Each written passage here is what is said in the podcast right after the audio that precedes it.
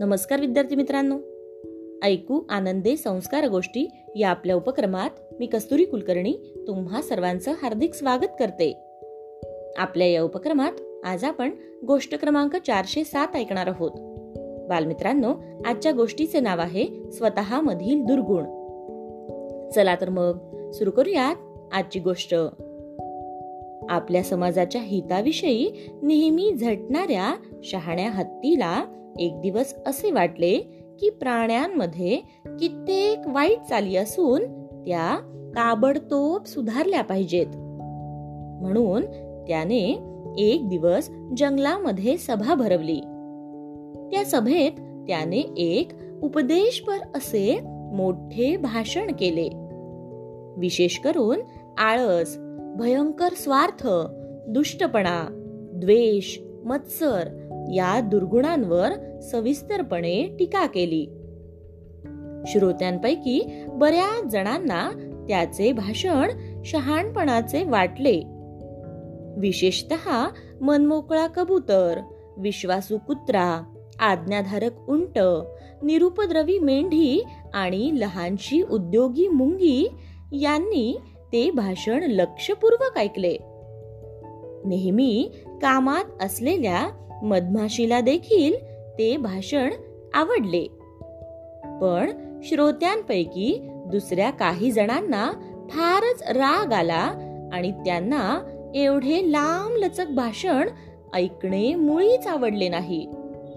त्यामध्ये वाघ आणि लांडगा यांचा समावेश होता. त्यांना फार कंटाळा आला हे भाषण ऐकताना. साप आपल्या सर्व शक्तीनिशी फुसफुसू लागला. त्यालाही हत्तीचे भाषण आवडले नाही. गांधील माशी आणि साधी माशी यांनीही फार कुरकुर केली. टोळ तुच्छतेने सभेतून टुनटुन उडत निघून गेला. आळशी अजगरालाही खूप राग आला आणि उद्धट वानराने तर तुच्छतेने वाकुल्या दाखवण्यास सुरुवात केली. हत्तीने ही गडबड ओळखली आणि ही गडबड पाहून आपला उपदेश पुढील शब्दामध्ये त्याने संपवला. हत्ती म्हणाला माझा उपदेश सर्वांना सारखाच उद्देशून आहे.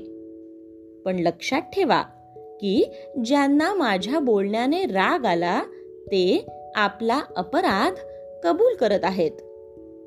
निरुपद्रवी प्राणी मात्र माझं भाषण शांतपणे स्वस्थपणे ऐकत आहेत. गोष्ट इथे संपली. कशी वाटली गोष्ट मित्रांनो? आवडली ना? मग या गोष्टीवरून आपल्याला एक बोध होतो बघा. तो बोध असा की आपले दुर्गुण काय आहेत हे ऐकून घेणे माणसाला फारसे आवडत नाही. पण ते ऐकून घेतलेच पाहिजे. जेणेकरून आपल्यामध्ये सुधारणा होईल. आणि आपली प्रगती देखील होईल. काय? येते ना लक्षात? चला तर मग. उद्या पुन्हा भेटूयात अशाच एका छानशा गोष्टीसोबत. आपल्याच लाडक्या उपक्रमात ज्याचं नाव आहे ऐकू आनंदे संस्कार गोष्टी. तोपर्यंत नमस्कार.